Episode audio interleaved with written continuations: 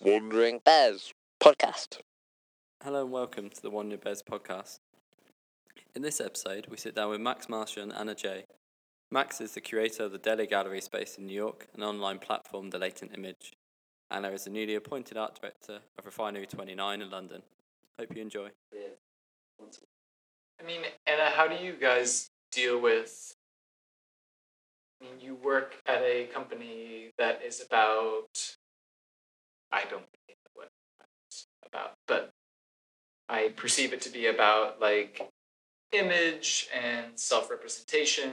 And how do you negotiate that with like your own personal Instagram, your own personal Facebook, and like how you blur those lines or keep those lines separate? I think like in terms of my my Instagram, it's not too personal. I kind of see it as uh, something I quite enjoy to do, like visually. Um, I study photography, but I'm not. I wouldn't call myself a photographer, and it's probably the only space that I make images that I like to put out, Mhm. like publicly. And then I see Facebook much more personally. But I think, you know, refinery is all about women being able to claim power and feel like empowered. So Sure. I think maybe it's easier to Yeah. separate because the the goal of refinery is like a, a larger sort of manifesto Yeah. What one person can achieve. Yeah, I think so. But I think it's important to like look at personal stories and like we kind of work with a lot of individuals. It's not just like the masses. So I think, yeah, I definitely see my social media platforms quite separate. and, it, and it's it's weird for me because I run this photo blog and it feels so separate from my life and that I mean latent images not me basically at this point. Like I've been doing it for so long and you know it just basically runs itself. It's become its own machine. And like even though my instagram handle is like the blog's name i don't post anything about contemporary photography at all. Um, and i almost feel bad for having like x amount of followers on instagram they must be so disappointed that like it has nothing to do with photography it's like some weird or like obscure cropped like picture of like a peach or like some weird like reflection of like a rock or something. But I guess in a way, your Instagram account is the manifestation of all those influences and all those work that you post online. Mm. So in a way, it is connected. It's not something that I've thought about, but yeah. I mean, I'm kind of a believer that. I mean, this is kind of the the main goal of latent image is like you do one thing. If one artist does something over time without knowing what it is or what what they want to do or how they're going to do it, but if they keep making and making and making over like 40 years, it will make sense because you're one person and you make something with one vision. And that's just sort of how I treat the blog is like, I hope that, I mean, I have no idea when it would end, but I hope that at the end of it, there will be some sort of archive that will make sense and like you'll be able to examine photography for the past decade or whatever. When did it start? When did you start doing the blog? Uh, June 16th, 2010. So it's been. Exact. yeah, oh my god, don't go back to those first posts. they were so bad. And you still find them. Uh, yeah, if you. The only way to do it, I guess maybe you could do something with the URL. But like Uh, a cheat. Like a yeah. Forward slash archive. There, there is an Always. archive page on it. If you scroll all the way to the bottom, which God help you if you have that amount of time in your life to do that, um, you can see the post, and it's it's embarrassing. I mean, I was I didn't know what I was doing, and like you like worked it out. You're smiling like you've done this before. No, no, I, I moved the chair, so I got some Oh, mean okay, looks from the rest sorry, of the sorry. table. So nothing to do with what you were saying. It, it's like I was posting photos of paintings, God forbid, uh, like Renaissance paintings. I was posting photos of like, um, like ho- hockey photos for some reason. I don't know. It, like the first week was really rocky. It, it started out as, as like a journal of like a visual journal of things that I wanted to save, and then getting more and more into photography, um, a visual journal of photographers that I like, and then over time it just became an examination of like trends and tropes and like things that accumulate uh, and make sense over months or years. That's great that you didn't go back and delete those things. Yeah. That you kept. I I get. I'm assuming maybe you did delete something, but if you didn't No, and you just no. kept it, um, it's kind of amazing. It's, it's like that online documentation of you start off and you have these hockey images, but you're like, it's super this is kind of shit, but I'm kind of still into that. And then you just keep it. I am, You yeah. can see I, that mean, I love hockey. Yeah. Like- Yeah, it's it's me, and I, I'm not like a big deleter. I think. I mean, that we were starting to talk about this before we started the podcast, but like, you know, maybe you weren't part of this conversation, but people sometimes email me to delete photos that have been published years before because they don't like them anymore, they don't fit into whatever in their series, and I generally don't I generally don't reply or which feels awful to like admit publicly, but I'm just like a believer of like the internet and the way that images are spread and how uncontrollable that is. And I guess it's not uncontrollable when I have the control, but I just like the virtue of the internet. But I think there's such an interesting line, which is sometimes quite fine between like social platform blogs and Mhm. branded websites, which have some part of their business which make money. Um, so the permissions change so vastly over such a small difference. Like there's some really prolific Tumblr blogs where like you can you can post anything from the internet and it's fine. Whereas like if you've if you've got a name and if you've got a brand and if you're a thing, then you can't post anything without explicit permission. Which is I don't know, it's interesting. Because the internet has just become such a public space. Is it? I mean, are you saying that the internet has become such a privatized space or like a corporate sponsored space that Yeah, I think there's just a big difference between someone like there's a freedom about about being able to run a blog and like put whatever you want on there. Like, you know, I'd I'd love to curate a selection of images and post them online as a as a group, but I couldn't do that mm-hmm. because I would have to email every single one of those people and probably get them to sign a contract to say that they can have their image shown this way. So like it's a luxury. I mean, I'm not a lawyer, but I assume that I have no right to reproduce people's images most of the time. But I think because it's under Tumblr, I think it's okay. If it is, I don't know. That's kind of how it feels. Everyone's just like, I guess it's okay. I think everyone's there's a, there's like a big part of the internet which is like suddenly being like, wow, we need to like crack down and there's a lot of laws we need to follow. But then the other half is like public domain, like sharing is caring, kind of.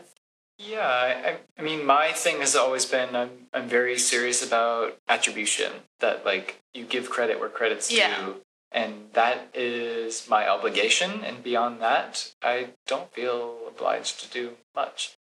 Um, I mean, the times when I've changed things retroactively have been like someone's emailed me being saying, you know, this was actually a collaborative project with another person. And then, oh, I'm sorry, like I'll go in and add the other Mm. person's name because that makes sense. But in terms of like removing things that I've found on the web, because I'm constantly looking at people's sites and like looking at blogs and things come and go, but just trying to capture things as they come along. How do you guys find new work? Ooh. We used to we used to find new work, I guess. The reason the whole the whole Wandering Bears was set up at the beginning was because we didn't see enough work that we liked. So Yeah, We- that's the same same reason for my blog too. It's Yeah, like I, I think- I, I think we- like photo blogs. we must have started around the same time because yeah. There were a few blogs about, but we just felt there wasn't enough blogs representing what was going on in photography in England anyway, and in our area at that time. So we just started posting kind of our friends' pictures and other websites that we would find. Um, so at the beginning, that's how we found work. And I guess as we've evolved uh, and people have found out more about Wandering Bears, then we get emails. Um, which isn't always the way we find work. And I guess we find less and less work because we're maybe not actively seeking that work at this time. Um, but yeah, we have the emails coming in where people would would show us their work. But I guess it tends to be more often than not um, from a university level, from a college level. So it's people that we've never heard of, um, that you wouldn't have seen in a magazine before. Because I guess that's kind of part of what we do is we always try and show work that um, hasn't been seen. Um, Why so, is that? Uh, just because I think you can pick out work that is really intuitive, really different, um, that is really raw at that level. Like when you know you can go back to when you studied at university, and like when we studied at university, you kind of are influenced by many things, but then you can create something completely organic and completely raw. Mhm. And I think that's the level of photography that we like because there's that potential there. Mhm. And so maybe it's sometimes spotting that potential and seeing something completely new and completely different and Mhm. maybe the beginning of someone who could then go on to do great things. Sure. You want to support something that's beginning. It, it feels more uh, valuable to you to support something that's beginning than something that's already been established. Absolutely. I definitely agree with that as well. I think like it's it sounds crazy because like we've all gone through the art school, university uh, process, and when you're that age, you're like desperate for like people to see your work, and like I find that I'm constantly looking for new work, and I'm looking through. I'm trying to find like universities like having websites with their graduates, and it's just not it's not there. I'm like, I want to commission like young photographers who've come out of university who are like fresh and have got like new ideas, but there's just not that platform for for them to be shown. I think it's really sad. I feel like universities need to be better at promoting their graduates. Mm-hmm. Yeah. I guess what I guess what was interesting is when because obviously we graduated in 2010, so that was six years ago now, and at that time we were really intimate with the people who were graduating after us and the year before, and we were really supportive of that work. But now we're six years down that line. I guess we've slightly lost that connection with the the completely new people coming out. Um, and so maybe we find we find it harder to, to find those those people. I think that's why like degree shows are really. Quite a good place to find Yeah. find that. Yeah. Is that something you have in That's America? something I pay attention um, a lot to. Yeah, there are certain. Um, you're talking about undergraduate degrees, but I Yeah. I pay specific attention to graduate programs that I can like go to online, whether they're West Coast things or a lot of Northeast schools have MFA shows that come through New York. I mean, living in New York, it's, it's such a luxury to have like Hartford, Yale, Columbia, like NYU, like SVA, all, all these things are there basically. And I mean, the Yale MFA program has always been something that I've focused on on the blog specifically because they have a really good website that yeah. they always list the first year, second year, and they run their own website. So there's all these like interesting backgrounds or like wallpapers that the student student themselves can upload, and they have links to their own sites. And it's something that I have posted about twice a year for the past six years, and it's a way to stay like connected with the sort of output that's happening right now. Um, but you guys never have worked with more established photographers? I think we have, yeah. But I mean, Well, like outside of, I don't know, like established in our circles or established in like yeah, I guess commercial it's- circles. It's you have to say. I mean, we put on the spot trying to think of people. Um, we definitely reached out to people that you would consider like established. I remember, I don't know who it was, maybe Peter Sutherland or Tim Barber, one of the guys. We tried to get them involved in the show and they said like, "Oh, it sounds like a great idea, but we don't do." They said guerrilla shows anymore, which is like fair enough. I think that enough. was Peter Sullivan. Yeah, So, yeah. yeah. It was nice to get a response. Yeah, absolutely. Um, so yeah, we've definitely tried, but I mean that was kind of the core mission statement from Wandering Bears when we started was to kind of give these people a voice who Yeah.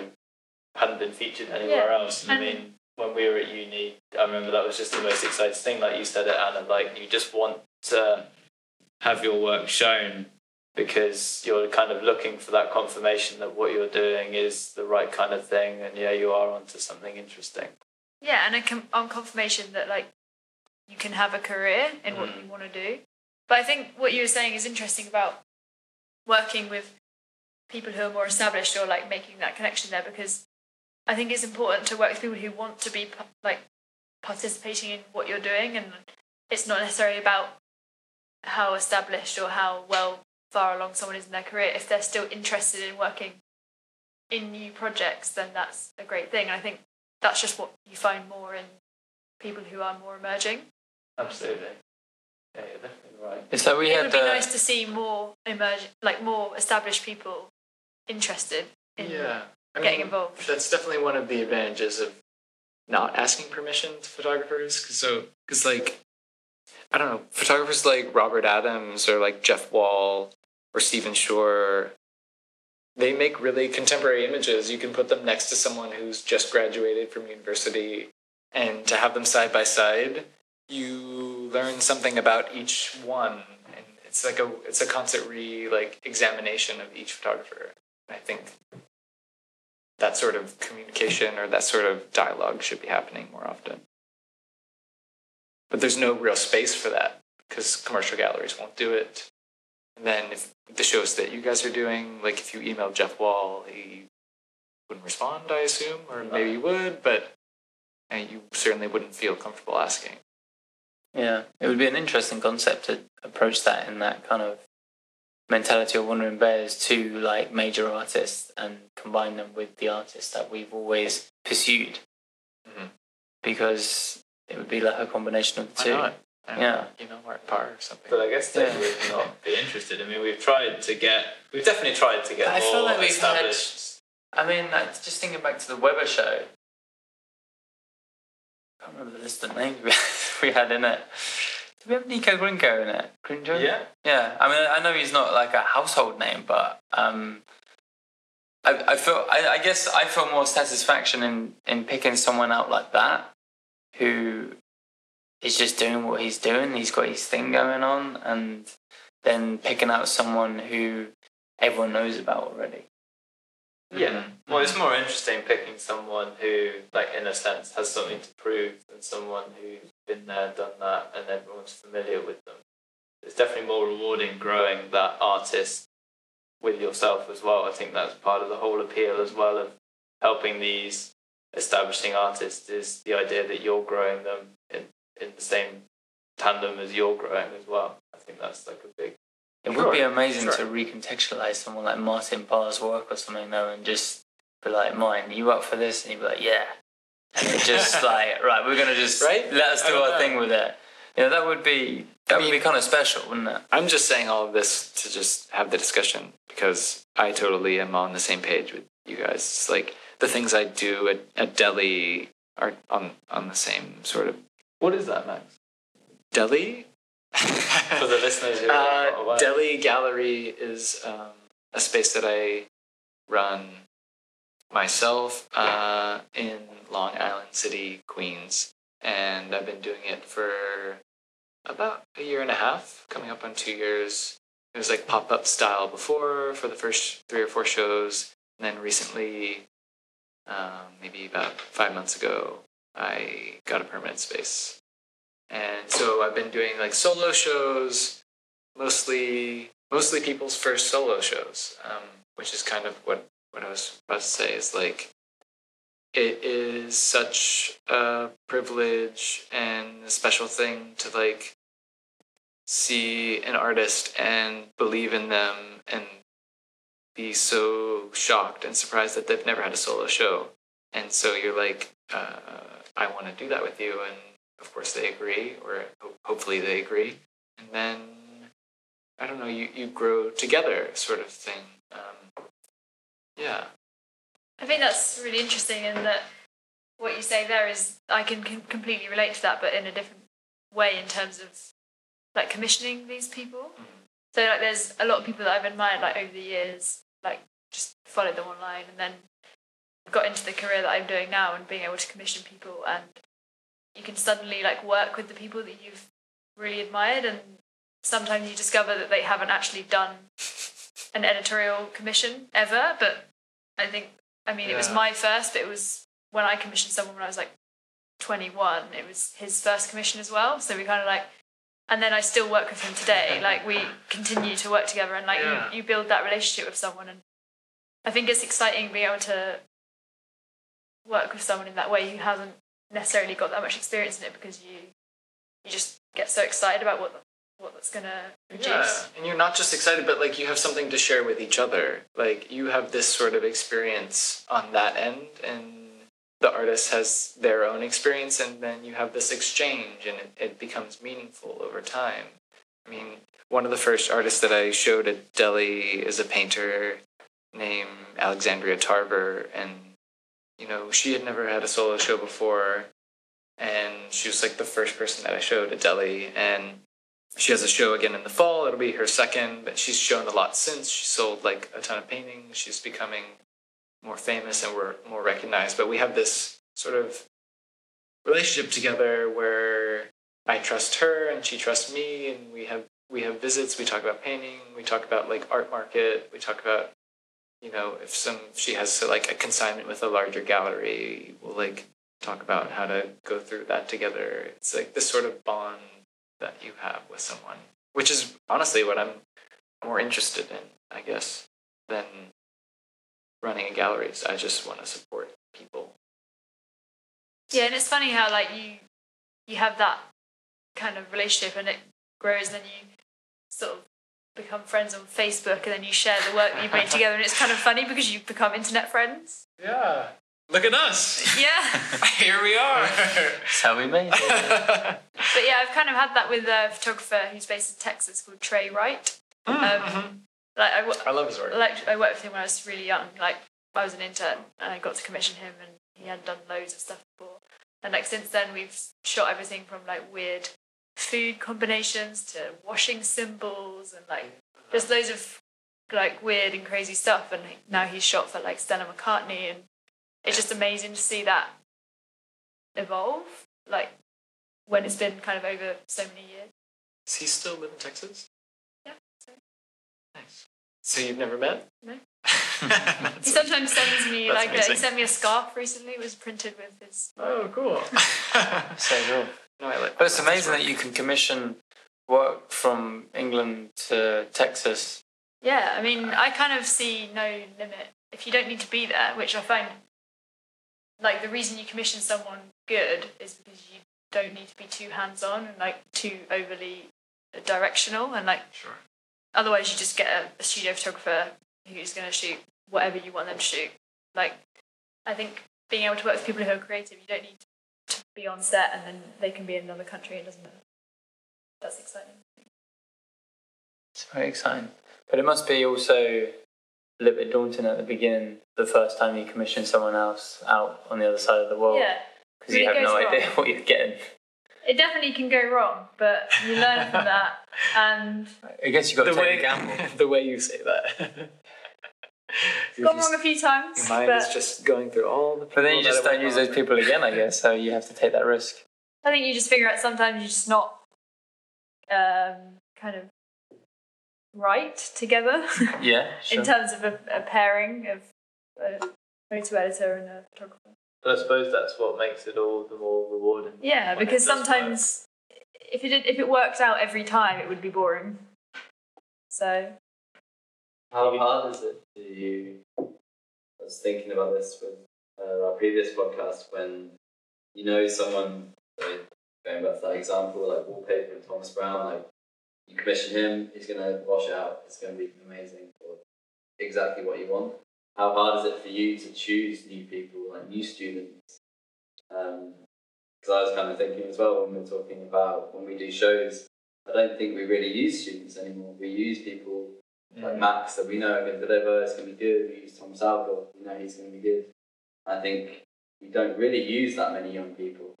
Um, and we talk about saying that we are going to feature young photographers, but I don't think we do that as much now because we built these relationships with people that have kind of grown up with us and we kind of met them at a similar time when we were like 20, 21, and now we've everyone's like becoming like 30 and we've grown. We don't really look back. We look back at the younger people, but we don't really use them so much. So how hard is it? I don't know. I feel like I'm going back on everything that we just said. We've got to change our blurb on our website now. Yeah, like personally, No longer emerging photographers, middle aged photographers, Yeah, 30 I years feel- old. Basically, you're getting old. Are, are we But no, I middle-aged? don't think I don't think we use the younger people. But I think that's know. when you, if you want to, that's when you gotta yeah take it. a take a chance. I think like I would like to find more young people, but I've I have worked with a few that have like just graduated and yeah. Like I pay them the same as another person. Like they're doing a job, they're putting time in. It's called the normal. normal people, not normal, but the regular contributors. I mean, um, but I think you know, it's, I think you can find that's how you can find like those people that you continue to develop a relationship with, and then work together into your career. I think it's I think it's growing up, isn't it? It's like we've been we're no longer the the graduates of 2011.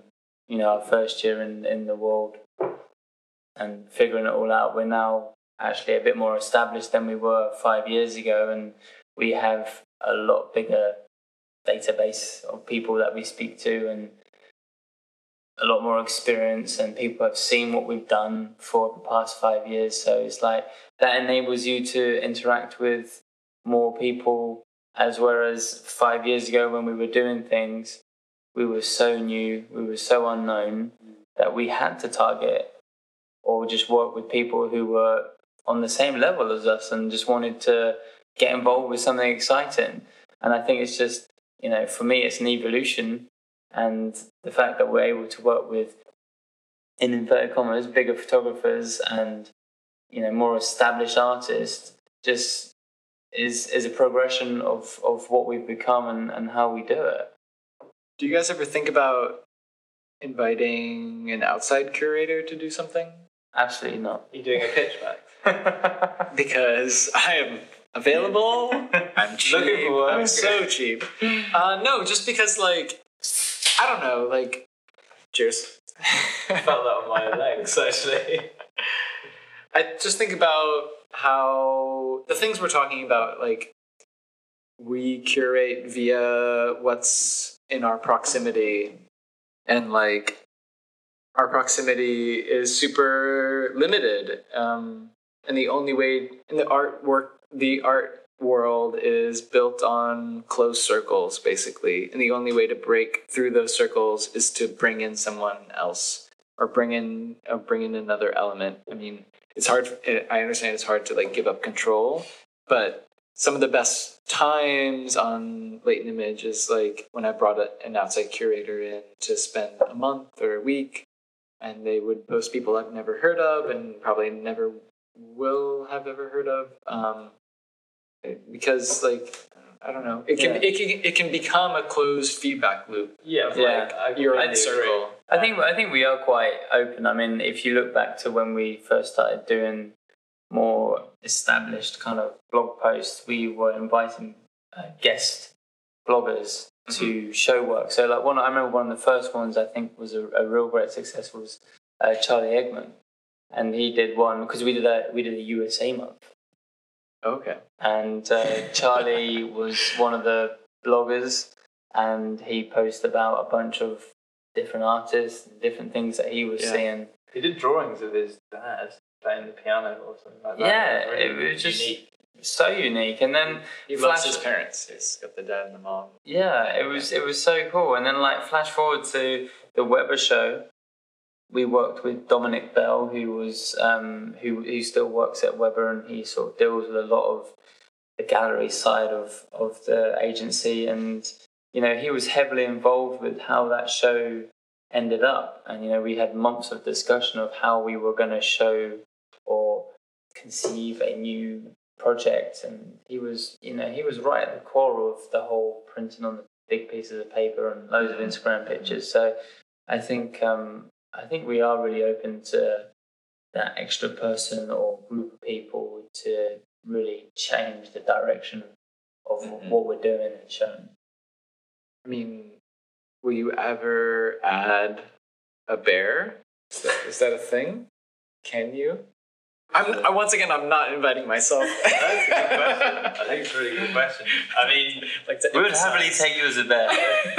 but like without sounding super cheesy, but I think that's kind of the whole idea is that it's always this.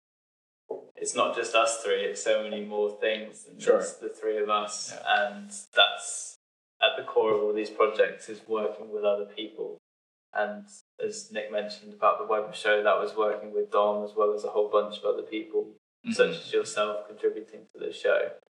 Um, yeah, we heavily rely on other people. Like that's absolutely key.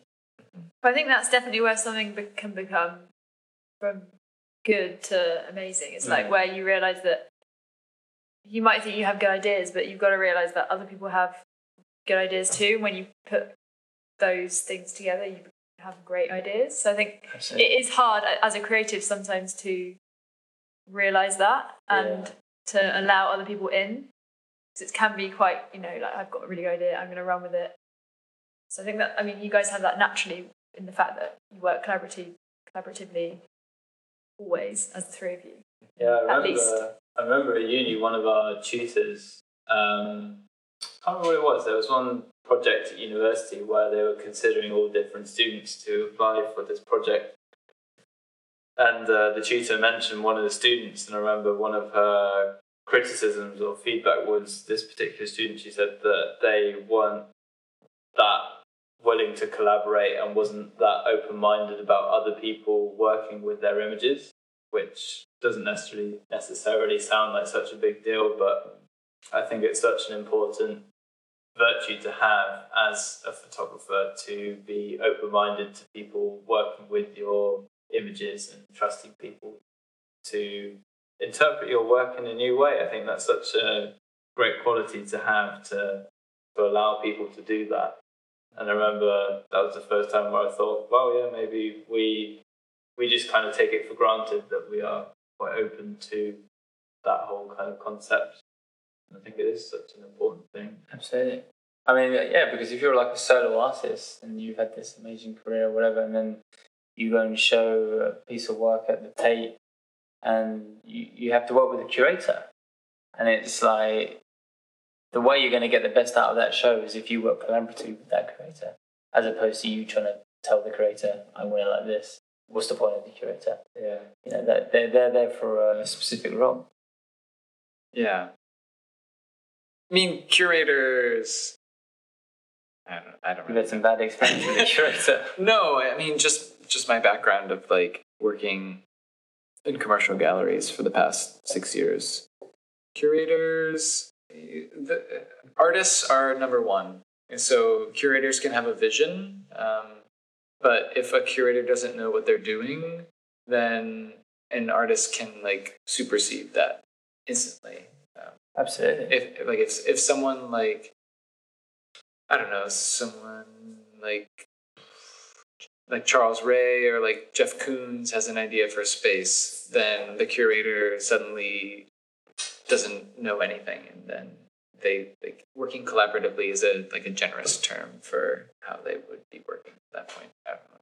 Maybe it's just my callous. But I, th- I think that's where you need to find, and I'll, I'll go back to this the name that we mentioned already, Dominic Bell for like Webber, is like you know maybe I don't know what he he would like to be called. You know, we had him on the first podcast. Don't know what he introduced himself as, but you know, I th- I think one of his key skills is he is a curator, and um, when working with him, he was coming up with some ideas that were just completely in a different league and compared to some of the stuff we were thinking about. And he was, even if he wasn't saying like let's do it like this, he was just introducing us to an idea And I think like that was just on such a high level that Yeah. you know I, I think it's like if you're making a book and you're working with someone who's editing your book and suggesting ways that you can edit your book that you hadn't thought about even though you've done the edit um, Mhm. is it is like bringing it to a new level Mhm.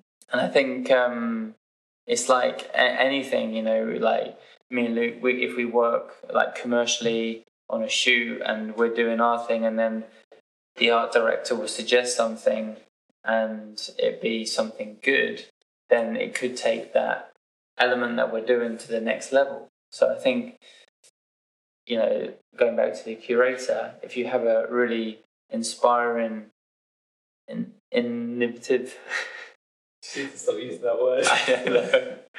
Innovative. But sometimes you just got to say that word, Innovative. and, and that's the word. Okay. got it. Um, you know, then you're working together to make it even better. That's essentially what I'll try to stop saying that word. You you make it harder on yourself. I think the English accent You do it. in the U.S. it's innovative. Here it's innovative. Innovative. Yeah, it's too, too many eyes. We pretend the other eye is an A. Yeah, Inno- uh, innovative. Yeah, I just should I stop don't saying that. That's the dyslexia kicking in there.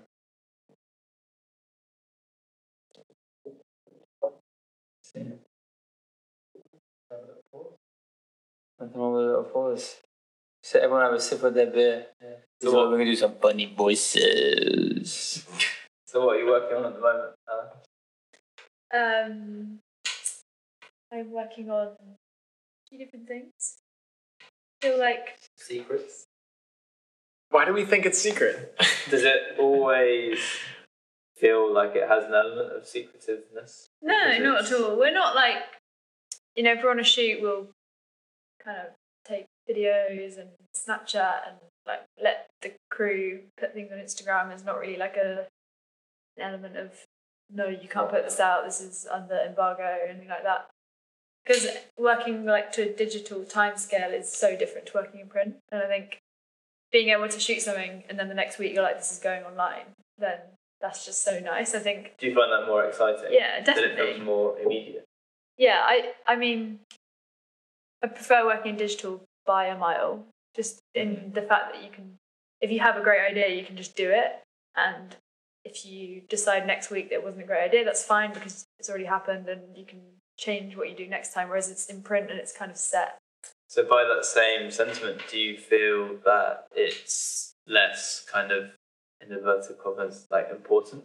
Or do you feel it's on the same level I mean- as print? I'd say it's so much more important than print because anything on the internet is continually archived. It's never going away unless you delete it. Something in in you know in the weekly magazine you get on the tube, people are going to read it for like two days maybe, but then it's it's definitely in the bin. It's not unless you cut the pages out, which I have done before. but um, most of the time, print publications are disposed It's a lot harder to get back, isn't it? If you're like, oh, that was cool, Read it back. Even standard. So yeah, you just can't remember it, and it's That was normally something. gone. Does, Whereas, Ref- does like- Refinery have a print? No, As does it have a history of having? um, there is elements that have happened uh, to be in print Okay. before. So often, like commercial projects, Mhm. or I think we did a street style book, um, but quite different to the online content that we produce. And I think the the great thing about working online is that if you wanted to share something on your Facebook page from like five years ago, you can. so whereas that process, if you wanted to dig something up, so to speak, from something that was in print, it would be much harder. Like get your phone out, you take pictures, scan, and you know, that just wouldn't. I think like Yeah.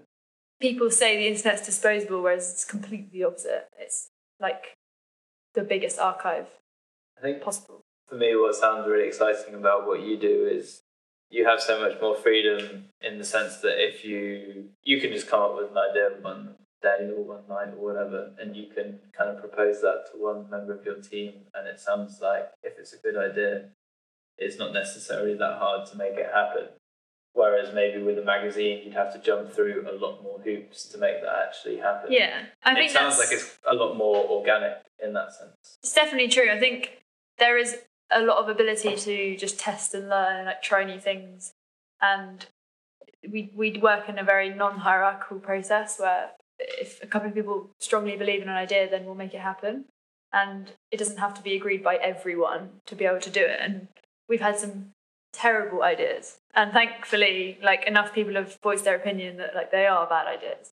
But if there's a few of us that feel really strongly about it we will go ahead and see how it goes really like And when and when you say test and learn or a good idea or a bad idea, these are gauged via analytics or No, not at all. I think traffic is always there. It's like something that will be talked about every day, but it's not an indicator of success at all. Sure. So some like a, an article's like intrinsic value is is more or equal importance as like clicks. Yeah, I think what you get from a website is uh, obviously there's a big part of it that's run on traffic, which means growth of the of the brand, and that's like a long term thing. Like Yeah. the more traffic you get, the bigger you grow, then Mhm. the better things you can do. But also there's credibility, so there's certain things that just aren't gonna perform well, but Sure. they're important to do. Like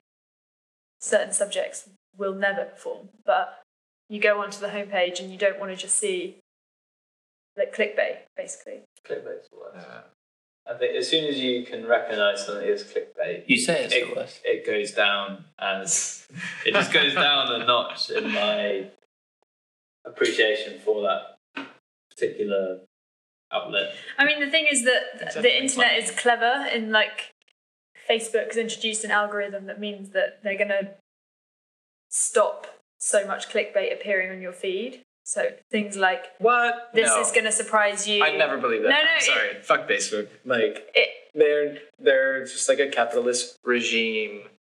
They're never going to have some sort of organic feed. It's based on clicks and paid advertisements. Bottom line. That's absolutely true, but there's certain content that they want to put on that's better than others. I think no website wants to be And Facebook of, divide, decides that. There, there's certain words that are becoming a no go. I'm not arguing with you. I'm arguing with Facebook. I think it's smart. Like, why would a company not want to put better content out?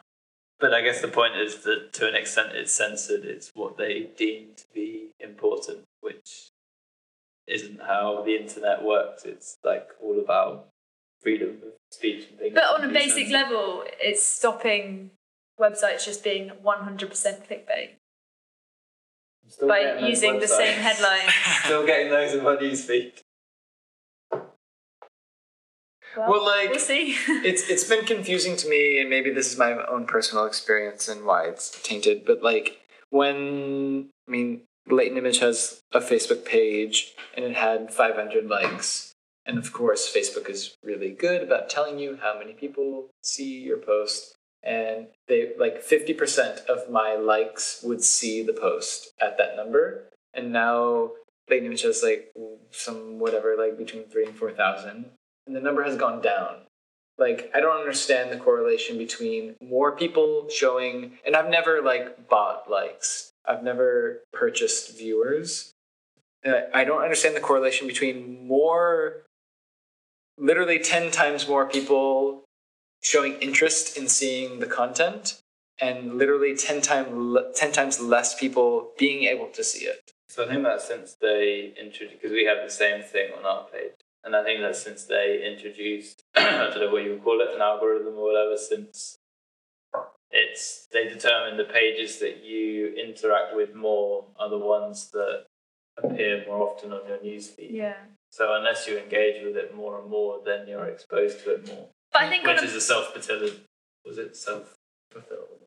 No, I don't know. But it's something that just kind of makes itself worse or whatever. The more you engage, the more you see it. So you can't really interact with these mm-hmm. new pages that you follow. But I think, like, on a really, like, that's true, but I think on a very basic level, something that has a very small following is normally more engaged because those people, the small pool of people that like that page, have gone to like it not because it's big, but because they want to like it.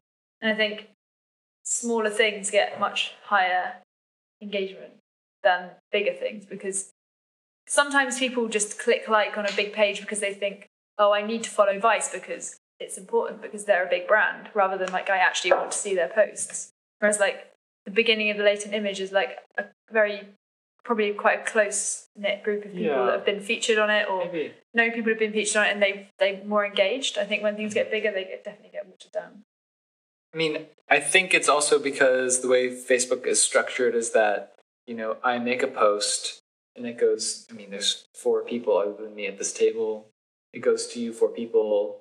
And if, you know, you're on vacation, you're not so into that photograph, you like, you know, you slept in that morning and you like it, like you're the only reason that it goes on.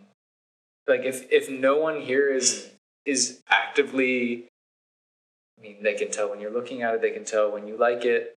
They can tell when you click on it to make it bigger. If no one, if, if no one engages with it, it dies there. Like that's the end of it, which doesn't it, that that doesn't make sense to me in terms of like I have four thousand likes or whatever. Like, and these four people at this table just decided whether another 100, 200 people see this post. But then, like, these websites have to move on, don't they? Them being just like everything that's new in order, like how it used to be. Yeah, I am. Yeah, I'm sympathetic with that. It's like you have, you know, 2,000 Facebook friends, like you're not going to see every single post from them. in And every- would you want every- to? It would be overwhelming, and you probably lose track of more content. So Like- I, I mean, this is, this is this is my argument. It's like I don't know the solution, but Facebook is making an environment in which they can profit from the solution. Yeah, and I think we're ready for something else for sure. I think like it's not, it's never good to have one massive monster that takes over the internet, which is Facebook right now. Like there isn't really another platform that's like sharing content as much. I think we're ready, No one's making money on Facebook. Everyone's making money on YouTube. but YouTube is video. Exactly. Whereas like we- if we're thinking about It's true. YouTube's pay structure is Yeah, one, is one of the best things. on, it's the second it's most popular like website on the internet. As, as 1p or 1 cent per view in Yep. some very small way. Facebook, you get 10 million likes and you're not making anything unless people click through to your website. Sure. So once Facebook maybe make that transition to being a paying platform, But what if you just don't? You're not into videos. YouTube, you know. well, What do you mean? What if YouTube YouTube? Like personally, I never go to YouTube ever. So what's spend interesting so about that Probably yeah, once yeah, every that's- six weeks, I click on YouTube. But what's interesting about that is I just read only last week that Facebook's shares have gone up significantly, and that's because they have essentially just completely banked on video, and they are absolutely pushing video. I mean, video on Facebook is huge, and Refinery if you post video, you're make gonna be video. yeah. What So we they, have- how do they host? We have certain Facebook pages that are just video, Facebook. Facebook, but also YouTube online Yeah. site. Um, but definitely Facebook is pushing video. big time. It's like every, sorry, every video now has.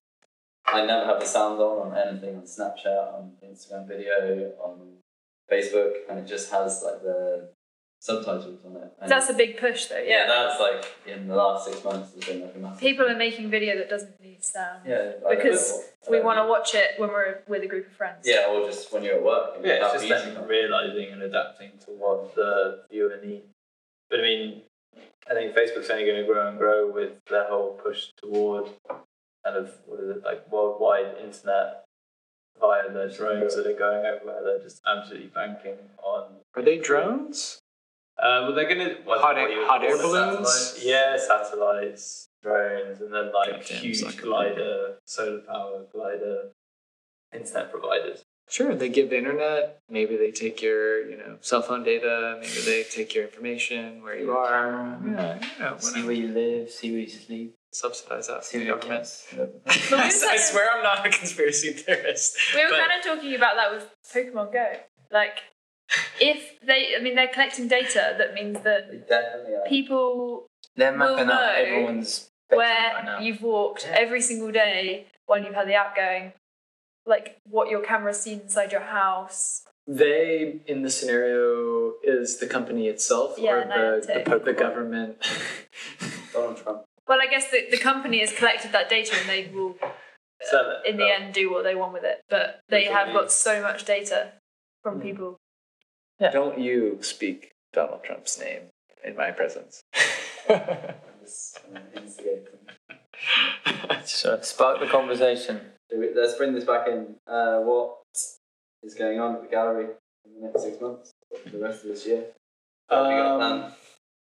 I've got shows planned through the end of this year. Um, right now is a photographer named Sean D. Henry Smith. He's a photographer and a poet. Um, he lives up in Syracuse and works at Light Work, which you guys should put on your radar if it's not. Uh, it's run um, through through the university, but they have residencies up there and he he wrote his first chapbook of poetry and it won an award and it was published and he needed an event to release it at. So we had it at the gallery and he made some really incredible photograms of his hair. And the opening was the day before I left to go on my vacation. The opening was so incredible and beautiful um, we had some readings of his work and two other people's work, and yeah, it was it was great.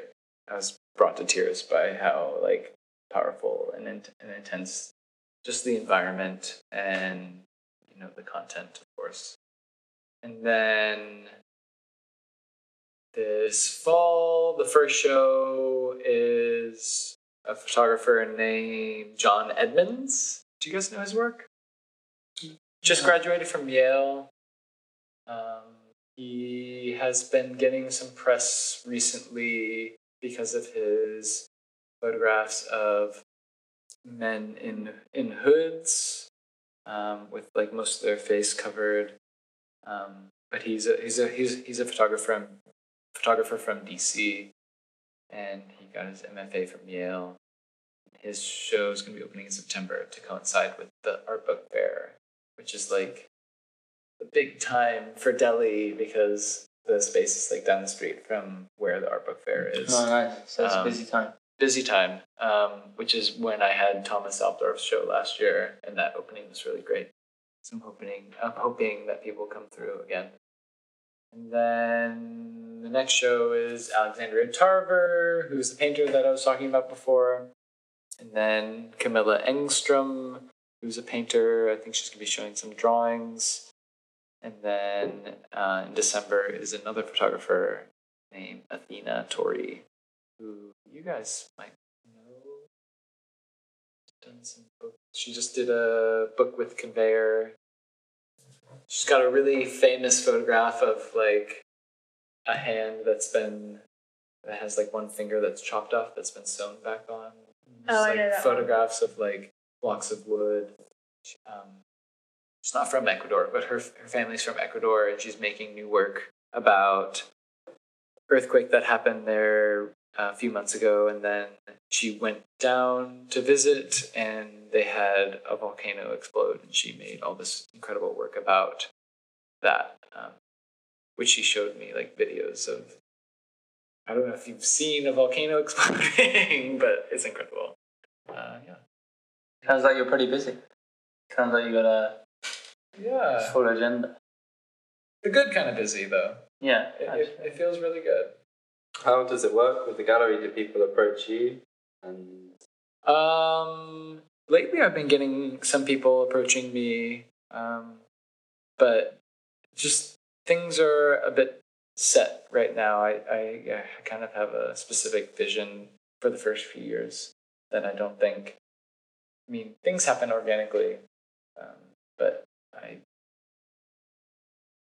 of course, encourage people to email and approach me, but I don't think like that's not really seems to have Yeah. a pretty good plan for that. yeah, yeah. I'm, I mean, that's just my style. Is just like it, it ties into the blog too of like this intense system of bookmarks and folders and like going to things and writing things down and like following up with people and doing studio visits and like constantly checking in with people. Is that your full time thing? You just have the gallery. Do you do anything on the side? I've got, I've got a Monday through Friday job too. Yeah. What do you do? Then? What's up? What do you do? Um, I work uh, for a guy who's opening his own gallery. He was a partner at a, a blue chip gallery in New York and then left a year ago to start his own space. So it's just me, him, and like a person who does research. Um, so it's really similar to what I do at Deli in terms of like finding a space and making the first few years of shows and like finding out how to get people in the door and like making your own brand, your own identity. But he's got um he's got a lot of money and I, I don't have a lot of money. How does that work when you say you choose a photographer or an artist to do a show? How do you divide that up? Because um, when we've done shows before, there's this kind of a lot of time where no one really knows who's paying for things, and you're a bit like, are they paying for it? Are we paying for it? How, do you have like a, a strategy? Or do um you have funding of any kind? I have no funding. It, it's all my money, and I don't have much money. And what money I do, I do, I do put into Deli just because I like it. Um, and I think it's important. But because of my background in blue chip galleries, I know what a gallery should pay, and I know what a gallery should help with uh, in terms of like production and shipping and like press and like opening stuff. You know, like I would never ever charge an artist to show at Deli. I think that's the most fucked up thing you can do.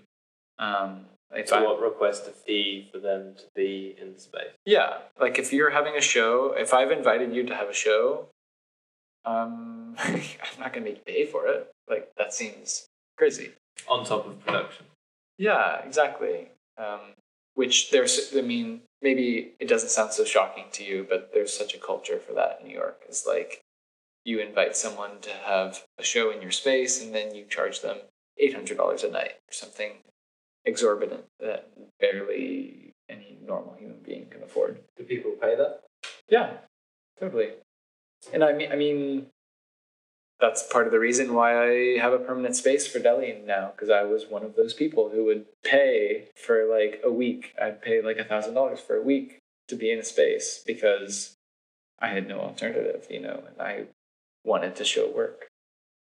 Um, but yeah, being in like a blue chip space, you know, you like I don't know, it's it's boring to talk about money, but you know the the breakdown of what a gallery should cover and what an artist is expected to pay for. What does a blue chip space mean? Describe that. Um, Like quite commercial commercial. selling to bigger, like massive companies, or just a commercial? Is that just a commercial gallery? companies and billionaires and like people who sell like Jasper Johns and like Jeff Koons and Damien Hirst, like things where the value of the object often exceeds the um, the artistic importance of it. I mean, that's like a super cool. Making work to sell work. Um, selling work because it's valuable. I mean, the artists operate outside of the system. Like, um, working at Matthew Marks, I had the pleasure of working with Ellsworth Kelly for the last three years of his life, and he, if you asked him what his paintings were worth, he wouldn't know. He wouldn't know. But like, Like the material work. no, like if you if you walked into his studio and said, "I love this, can I buy it?" You'd be like, "Talk to Matthew." Matthew Marks. You'd be like, "You have to talk to him." Like he has no idea. Same thing with Jasper Johns. Like Jasper basically knows that it's worth a lot, but the difference between like three million and ten million, and I don't mean to sound like calloused or douchey saying these numbers, but like that's what these things are worth. That's like what I'm talking about. Like, Surely they know when they get paid how much they're worth. I don't think that they do. I don't think that they do.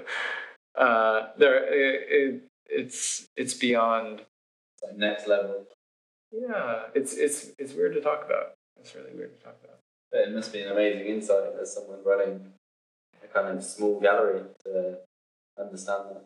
And yeah, from other people we've met that worked in similar fields, it like helps you rather, rather than like say when we're doing a quote as like photographers or as a collective, you just don't know. You're just get you're just shooting in the dark. But as someone Mhm. that's kind of been through that really like commercial kind of world, and you're going into this art world. Obviously, you have to step back a couple of million, but you at least know the system. You know how it works, Yeah. how to approach it. I guess.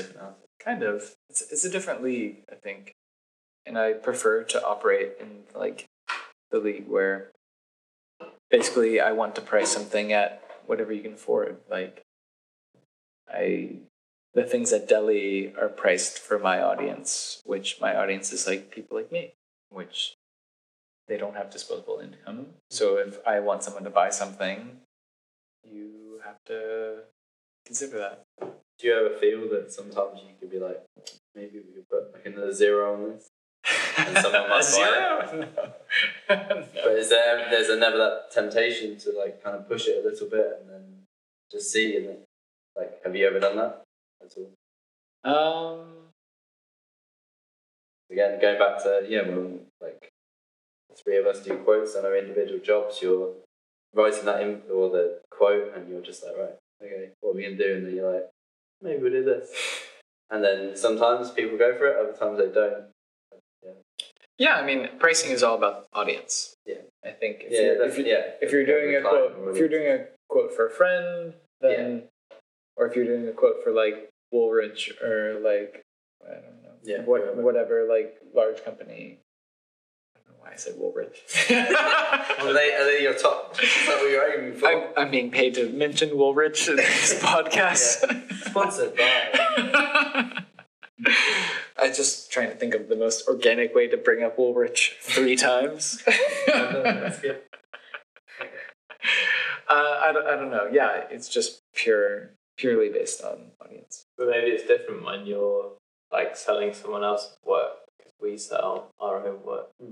Maybe you're more inclined to push the limits when it's your own mm-hmm. than when it's someone else's. I don't know.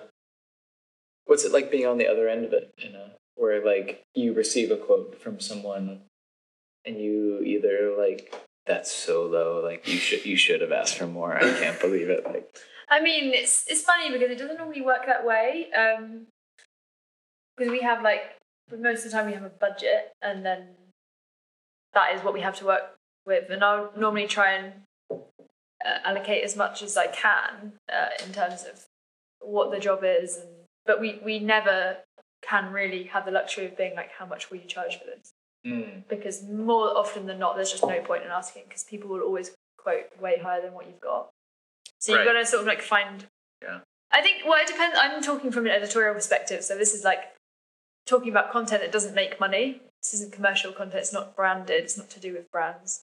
Um, this is purely like ideas based. So like if we want to shoot I think we're talking about the Yeah. same thing. Yeah. like obviously you, you pay people for their time but, but it's not big money you know what i mean in Mm-hmm. this world You don't go to someone and say, "How much will it cost for X, Y, and Z?" You say, "This is what I got. Can you do it?" yeah i mean That seems That- like a more practical because conversation. i would yeah. like to be able to offer people to ask what they've got but it's just there's just not that ability in the editorial world it's not advertising where there's sort of a, a much more uh, set rate for things it's sort of just like if the idea is good and this is what you've got to work with it's like is someone up for that or not and if they're not then next time Take it or leave it. yeah pretty much So uh, something I think would be interesting to ask you guys is uh, we've done this feature on the website where we do these five questions with uh, photographers or whoever, and then the last question is often the biggest photo error that they have in their profession. It'd be interesting to hear. Error. Yeah, so you can interpret that way, that any which way you want. You can have a minute to think about it. Doesn't have to be like a photo error you took making a photo. More It's professional Like, error. professional error. Like one thing that's like, I think people who are listening to this who are finding their way in their profession, and it's always nice to hear when someone fucks up. And does Or even if you're a professional and you're just laughing at someone else going, I did that too. I did the same thing, yeah. So we had this guy who, on the videos on the website, he shot the band MGMT, and he said he did double exposures, and then he was using like a rangefinder, and then he had the lens cap on for the photos, so it just like, didn't come out. That's a pretty good example. Yeah. And also an album cover he shot got voted the worst album cover of the year. Wow. It was great. It was just so. But he was just Can't- candid about it. It's Can't amazing. top those. Just That's fucking- actually good. I mean, I could probably go ahead with mine. Just thought of it. Go. Um, let's, let's hear it. I think I was working on a on a fashion editorial, and I was working with a photographer who was shooting on film. And even though she had two 35 mm film cameras, for some reason one of the looks we shot just didn't it didn't come out at all. So the the shoot was meant to be going live on like a Thursday, and it was when it was the day before. It was like the Wednesday, and I had to somehow suddenly get the model, recall in the outfit that she was wearing, and shoot it myself in a back street in Soho, which was completely different to the location we'd been shooting in, which was like London Fields and East um, Victoria Park.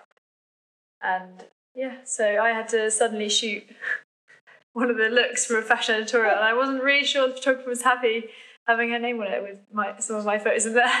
So you didn't get the credit at all? You No. get an assistant credit. Yeah, I tried to make it sort of the same as the rest of the stuff. Are you going to name the chain? Uh, keep it secret. So Google that. Mystery. Victoria Park. This wasn't. Yeah, Victoria Yeah. Park shoot Anna J on LinkedIn. I'll just But this was Google around. In the job before the job I have now, so this was not a refinery, it was at the Oh, There you go. Oh, That's a clue. getting closer. Max, have you got anything? Hmm. We can give you more time. Pete, you can do yours. I, when we talked about this before, I don't really feel I have anything. But I've not, Pete's like- made no errors. but Is I've it the most arrogant thing to be like, I think that's very I, arrogant. I don't I'm think I've- perfect? I've, never like deleted. I just feel every day I just mess something up, and then it's, but it's not even like Just a do something failure in everyday life. Like every day I do something wrong. It's really small, but in my head it builds up to be something really big. But not Sure. like photo wise, just more doing sale prices wrong on websites. really, really exciting stuff. Yeah. Me and Nick did uh, one not too long ago, maybe two months ago. I feel like it's possibly both of our biggest photo errors in one night. We were shooting like a bunch of like celebrities. Uh, Big celebrities. Big celebrities. And uh, list celebrity. we, yeah, they were More celebrities. and uh, we only had like maximum like two minutes with each person. It was like real quick, quick shooting. We also had our own private bar backstage, so that was contributing to the situation. And then I did a shoot. It was all like pretty stressful when they came into frame and we had to do our thing. And I was shooting them, shooting them, shooting them. Like, yeah, it's great. la, la, la." And then uh, I looked at the photos and I said to Nick, oh, there wasn't card in there. and then uh, Where's my biggest photo error? Because it was I two, don't, two minutes later. I don't remember it. You had the same situation, but what was funny about my situation was Nick told the creative director he quickly said on his feet, "Ah, the the memory card corrupted," and that was obviously a load of rubbish. I just didn't have the memory card. And then two minutes later, Nick did a shoot, and then his memory card did actually corrupt. Thank you. The boy that cried. So I did have a memory card in the camera. But they didn't come out. So he had three photos and they didn't come out. It was pretty funny. yeah, it's pretty fun. I remember seeing you guys go to the shoot. now it's so interesting hearing this story. How badly you did. Uh, it's not- they did it. It was a good shoot. Ninety percent of the photos came out. It was just a, a cool yeah, yeah, ten percent that didn't. But we managed to blag our way. That's what you do in most most areas Yeah. of the field. I'm trying to think of things I've done when I've assisted these guys on like a shoot. I'm just driving around when we're in Barcelona, driving like a people carrier with like ten people in the car, and then I'm just trying to use like Luke's phone as like a sat nav, and then just driving around in circles, going the wrong way like four times, and just laughing the whole time. And then if if it was with someone else, like a I was going to say a proper photographer, but uh, if someone that's not your friends, like you'd be fired instantly. And I was just driving around, just laughing. Well, it's all right for you because you're just laughing at the front, and me and Luke are the ones having to smooth it over with the client at the back, going, "Ah, yeah, I think we're just, you know, he's just taking a little detour here. It's all right, but we'll get there in the end." But when I think back, I'm like so not embarrassed, but I'm just like, I can't believe we kind of got away with doing that.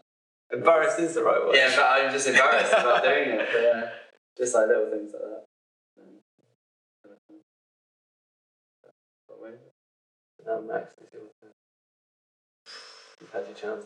You must have dropped a frame of a Ellsworth Kelly, Yeah. Kelly picture and Sneezed. smashed it and Uh, Hit it. Ooh. stole it. Or talk, That- talked that- about someone was it you the thought you put the phone down, but you didn't actually put the phone down. You didn't put your white gloves on before you picked up a picture or something. Did you do a Whistler's mother? Have you seen I, the Mr. I Video? couldn't think of anything, and then now all these suggestions have brought ri- back really painful memories of cover so up the many things. Like Mr. Z and Mrs. S. Or you can um, call them out. It's just like nothing to do with Deli or Latent Image because, like, Don't want to tarnish that brand. like no, but like Gallery like who am I gonna be and like embarrassed to? Like myself, I guess. You know, definitely myself. But um, yeah, I guess it's more when you do it in front of someone. I mean, there have been times when I was I, like I was hanging a show for Deli, and I was like trying to lift a six foot painting by myself because I have a hard time asking people for help, and I dropped it and like had this ping of fear that I had ruined the thing, but that's not even that embarrassing. Um, I don't know. The only thing I can think of is like it was my maybe first week at Matthew Marks Gallery, and I was in charge of like getting the the artist Brice Marden to his his own opening, and I was supposed to like schedule a car to pick him up, and I accidentally sent it to because he lives on a street in New York that's called St. Luke's. And I just I had scheduled the driver to go to St. Luke's Hospital, which is like maybe 30 minutes away. and so this really famous and important artist basically didn't show up to his opening because I sent the car to the wrong place. And, he, and he's too, like, you know, I don't know. He can't get into a cab by himself, basically. Um, Did anyone know that it was your mistake? oh, everyone. Me. That's, that's a pretty big photo error. That's a yeah, good that's one. a good one. but that, yeah, that's just like, just being dumb. Yeah, it is. it's all about making those mistakes. Cool. Well, I think that's good. That was really nice. A lot of conversation. Yeah. It's good. Thank you for having me. Awesome. Yeah, thank you. Anything else? Anything else? Thank you, Anna. Just Any- leave it on our biggest errors. Please, uh, any shout outs? You got any shout outs? www.latentimage.co.uk us forward slash Uh, www. W. Sorry, few too many beers here. www.latentimage.us. God bless the USA. And then DeliGallery.com. Any Instagrams? Any Instagram shout out? Uh, Latent Image and Deli Gallery NYC. Anna, hashtag where can people find you on Instagram? Um, so you can find me, Anna Rose J, and then you can find www.refinery29.uk and then refinery29uk. Why are you guys doing the www.com? because otherwise you don't know it's on the internet. Is there any other prefix? www.uk. dot com. Yeah, just dot com. You can figure out that means the internet. Just Google But if I if I just go refinery.29.uk, You'll find it. Why Just do you say Google. Oh, what are you talking about? A, a letter Post address. Yeah. Send them a snail mail. Have you listened to other podcasts? If I just do, just Google it. It's on adverts. Just like Google Renault cars. Straight away. Well, if we're saying that, we click just say Google thing. Anna J. Yeah, just Google Don't. the Oh, late gravestones, image. probably. just Google Alice in refinery. Wonderland. Never. the big Alice in Wonderland shoot. No, I, Alright, thanks guys. Right. you. Good night, listeners. Oh, good morning. Depending on where you listen to it in the world. Wandering Bears Podcast.